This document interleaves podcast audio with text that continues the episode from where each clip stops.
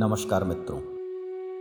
आज हम इस विषय पर चर्चा करेंगे कि ब्रह्मा, विष्णु और महेश, इन तीनों में सर्वश्रेष्ठ कौन है, सबसे बड़ा कौन है? अलग अलग पुराणों में अलग अलग कहानियाँ हम पाते हैं। जिस भगवान की हम कहानी पढ़ें उसके विषय में अध्ययन करें तो हमें लगता है कि सबसे शक्तिमान वही है सर्व प्रमुख वही है। तो ऐसे में प्रश्न उठता है कि वास्तव में सबसे बड़ा कौन है? किसकी उपासना की जानी चाहिए? किससे मनोवांछित फल पा सकते हैं? आखिर एक ही ईश्वर को क्यों न मानकर तीन अलग अलग ईश्वरों को क्यों माना गया? ब्रह्मा को, विष्णु को, महेश को। इस त्रिपुटी को मानने का, इन तीन भगवानों को मानने का क्या तात्पर्य है? क्या उद्देश्य है? सनातन धर्म एक वैज्ञानिक धर्म है। हमारे ऋषियों ने आत्मबोध के द्वारा, आत्मचिंतन के द्वारा सत्य तक पहुँचने का प्रयत्न किया। अगर हम उपनिषदों को पढ़ें, वेदों को पढ़ें, मनन, चिंतन करें तो हम पाएँगे कि उनका चिंतन विशुद्ध दार्शनिक एवं तार्किक चिंतन है। और उसके अंदर तर्क से भी परे। अपरोक्षानुभूति, आत्मानुभूति जैसे तत्व हमें मिलते हैं, जहाँ सत्य का साक्षात्कार होता है। और उसी सत्य को ऋषियों ने लोगों को समझाने की भाषा में अभिव्यक्त किया और इस तरह से समायोजित किया कि हर व्यक्ति अपने स्वभाव के अनुरूप, अपनी इच्छा के अनुरूप परमपिता परमेश्वर की स्तुति कर सके, वंदना कर सके और अपने जीवन में सुख और समृद्धि को प्राप्त कर सके। प्रभु, परमेश्वर, परमपिता तो एक ही है और वो ऐसा है कि जहाँ तक हमारे विचार नहीं जा सकते, हम उसके बारे में सोच भी नहीं सकते। हमारे सारे विचार पाँच ज्ञानेंद्रियों से संबद्ध हैं। अर्थात इस प्रकृति को, इस संसार को देखने के पाँच तरीके हमें परमेश्वर ने दिए हैं। या हम कह सकते हैं प्रकृति ने दिए हैं। या हम किसी चीज़ को देख कर जान सकते हैं, उसे सुनकर जान सकते हैं, उसे छू कर जान सकते हैं, उसे सूंघ कर जान सकते हैं या उसका स्वाद लेकर जान सकते हैं। ये पाँच तरीके ही हैं इस संसार को जानने के।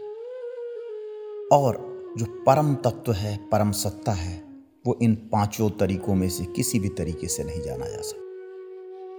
इसी कारण से वेद और उपनिषद ईश्वर को निर्गुण और निराकार कहते हैं।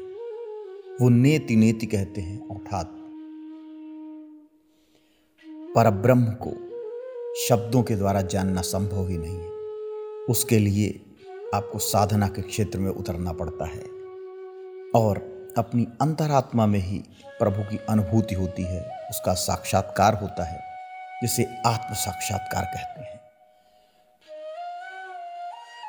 वह तत्व जिसका आत्म साक्षात्कार होता है, जिसे शब्दों द्वारा हम नहीं जान सकते, नहीं समझ सकते, जिसके बारे में हम कुछ भी नहीं कह सकते, जिसके बारे में हम विचार भी नहीं कर सकते। उसे ब्रह्मन या ब्रह्म की संज्ञा दी है, वेदों ने उपनिषदों ने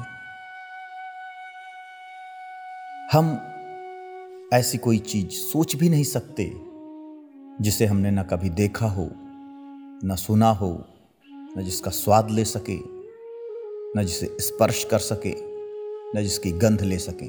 अर्थात जो पाँच ज्ञानेंद्रियों के द्वारा उद्भूत न हो, कभी संपर्क में ना आया हो, इसके बारे में हम कभी सोच भी नहीं सकते। हमारे विचारों की भी वहाँ तक गति नहीं है। जैसे अगर हम उड़ने वाला घोड़े के बारे में सोचें तो इसमें उड़ना भी हमने देखा है और घोड़ा भी हमने देखा है। इन दोनों को मिला दिया। अगर हम सोने के पर्वत के बारे में भी सोचें तो हमने सोना भी देखा है, पर्वत भी देखा है, इनको मिला दिया। ऐसी चीज़ के बारे में हम सोच भी नहीं सकते, जो हमने न देखी हो, इन पाँचों ज्ञानेंद्रियों का जो विषय न रहा हो, उसके बारे में हम कभी सोच नहीं सकते, हमारा चिंतन भी वहाँ तक पहुँच नहीं सकता। इसी कारण से हम अल्टीमेट रियलिटी के बारे में सोच भी नहीं सकते, जो परम सत्य है, जो आदि सत्य है, वहाँ तक हमारे विचार नहीं पहुँच सकते। लेकिन हम मानव हैं हम सोचते हैं, विचारते हैं, इस संसार का उत्पत्तिकर्ता कौन है? किसने इसको बनाया है? वो कैसा है? उसके बारे में हम सोचने का प्रयास करते हैं। और जैसे ही उस अचिंत्य को, उस निर्गुण, निराकार ब्रह्म को, जैसे ही हम सोचने का प्रयास करते हैं, जैसे ही उसके बारे में कुछ भी सोचते हैं, वह सगुण और साकार बन जाता है। जब वह सगुण और साकार बन जाता है तो उसमें हम कई रूपों का संधान करते हैं, कई रूप उसके अंदर डाल देते हैं। जब हम उसको इस सृष्टिकर्ता के रूप में देखते हैं कि वही परम तत्व तो ऐसा है जिसने सारी सृष्टि बनाई, जिसने सारे ब्रह्मांडों को बनाया, ब्रह्मांडों के अंदर आकाश गंगाएँ बनाई, उसके अंदर पृथ्वी बनाई, उसने ऐसे नियम बनाया, सृष्टि के कण कण में वह विद्यमान है। और सृष्टि अविरल नदी की तरह बहती जा रही है। जब यह भाव हमारे अंदर आता है, जब हम ईश्वर को सृष्टिकर्ता के रूप में देखते हैं, उसको जनरेटर के रूप में देखते हैं तो हम उसका एक ब्रह्मा नाम दे देते हैं, जिसने इस सृष्टि को उत्पन्न किया।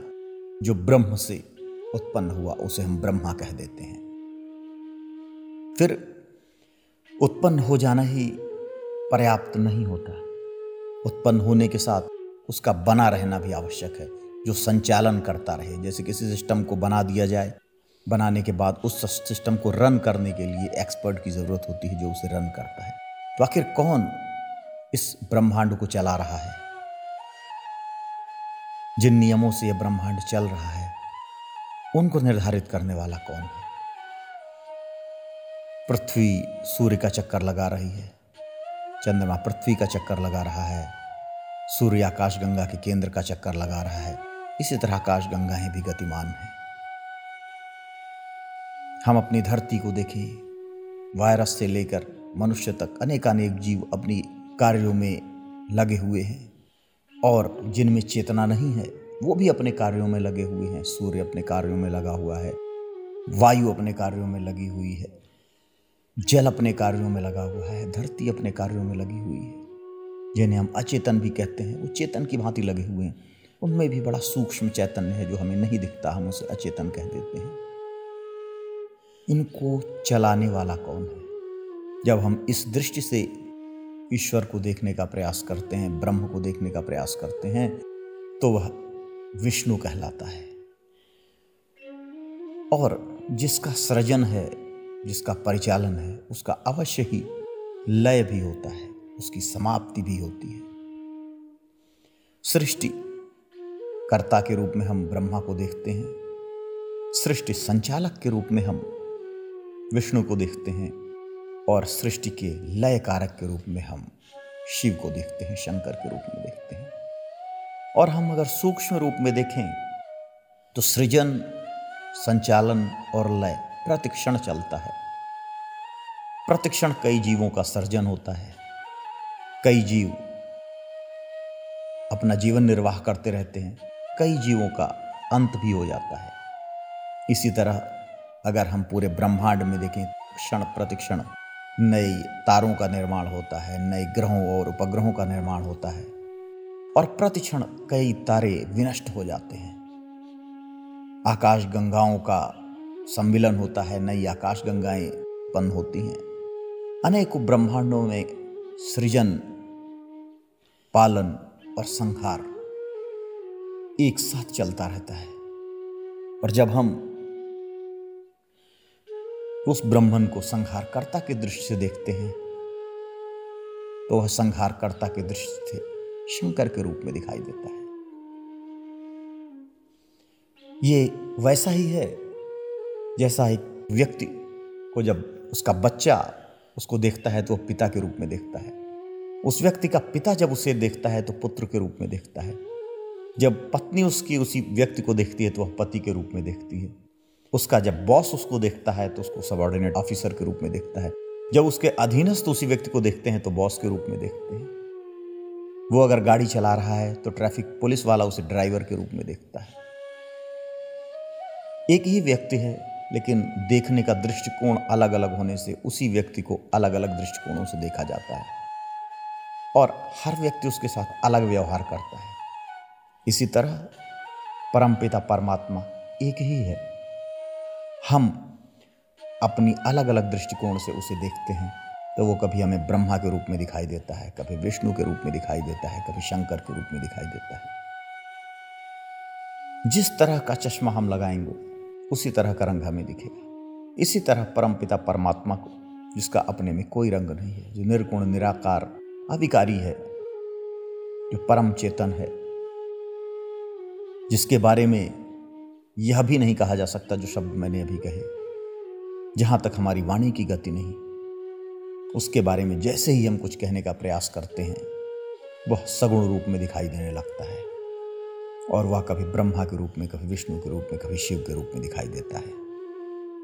और यही तीनों, तीन न होकर एक ही हैं। एक ही ब्रह्म को अलग अलग दृष्टिकोणों से देखने का प्रयत्न है। और यह प्रयत्न इसलिए महत्वपूर्ण है, क्योंकि अगर हम इस तरह से नहीं देखेंगे तो हम उसकी उपासना नहीं कर पाएँगे।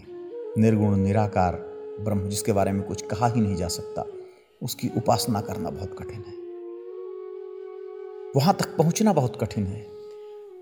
जैसे एक छोटा बालक है, उसे अगर सॉफ्टवेयर इंजीनियर बनना है, या आईएएस बनना है, या कोई बड़ा प्लेयर भी बनना है तो बहुत छोटे लेवल से शुरू करना पड़ता है। पहले उसे ए बी सी डी सीखनी है, गिनती सीखनी है। उसके बाद धीरे धीरे आगे बढ़ना है, तब उसी परिस्थिति तक पहुँच सकता है। उस निर्गुण, निराकार ब्रह्म को हमें अपनी अंतरात्मा में अनुभव करना है। इसके लिए हम को बहुत छोटी अवस्था से प्रारंभ करना पड़ता है, जहाँ पर भी हमारी श्रद्धा है, जहाँ पर भी हमारी आस्था है। वहाँ से हम प्रारंभ करते हैं। अपने मन को धीरे धीरे प्रभु के चरणों में लगाते हैं और जिस रूप में भी हमारी भक्ति दृढ़ हो जाए, उस भक्ति को आगे बढ़ाकर और अपने अंदर के मल को, कालुष्य को बाहर निकालकर धीरे धीरे हम प्रभु के चरणों में जाते हैं। और सगुण रूप की उपासना करते करते व्यक्ति प्रभु के चरणों में उसके निर्गुण, निराकार रूप को अपनी अंतरात्मा में ही अनुभव कर लेता है। कोई भी निर्गुण उपासक बिना सगुण हुए रह ही नहीं सकता। कबीर निर्गुणों के मसीहा कहे जाते हैं, बड़े निर्गुण उपासक कहे जाते हैं, लेकिन कबीर भी कहते हैं कि मैं तो कूता राम का मोतिया मेरा नाम, गले राम की जीवड़ी जित खींचो तित जाऊँ। अर्थात मैं तो राम का कुत्ता हूँ, मेरा नाम मोती है और मेरे गले में राम की ही रस्सी पड़ी हुई है, जहाँ राम खींचते हैं, वहीं मैं जाता हूँ। यही सृष्टि का मर्म है, यही समझने वाली चीज़ है। और भक्ति ही वह मार्ग है जो प्रभु तक लेकर जाती है। जहाँ भक्ति होती है, ज्ञान और कर्म पीछे चले आते हैं उसके। सबसे सरल, सबसे आसान। यही मार्ग है। एक ही प्रभु हैं। उनको तीन दृष्टिकोण है देखने के। तीन की जगह तीस भी हो सकते हैं। तीन सौ भी हो सकते हैं। तीन लाख भी हो सकते हैं। तीन करोड़, तीन अरब। कितने ही दृष्टिकोणों से देखो।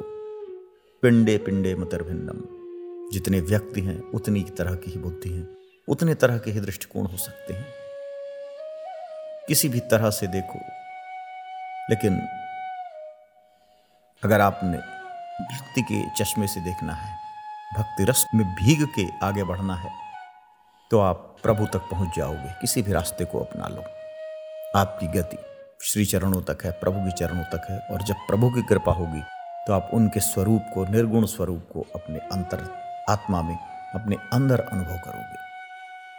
हरिओम तत्सत।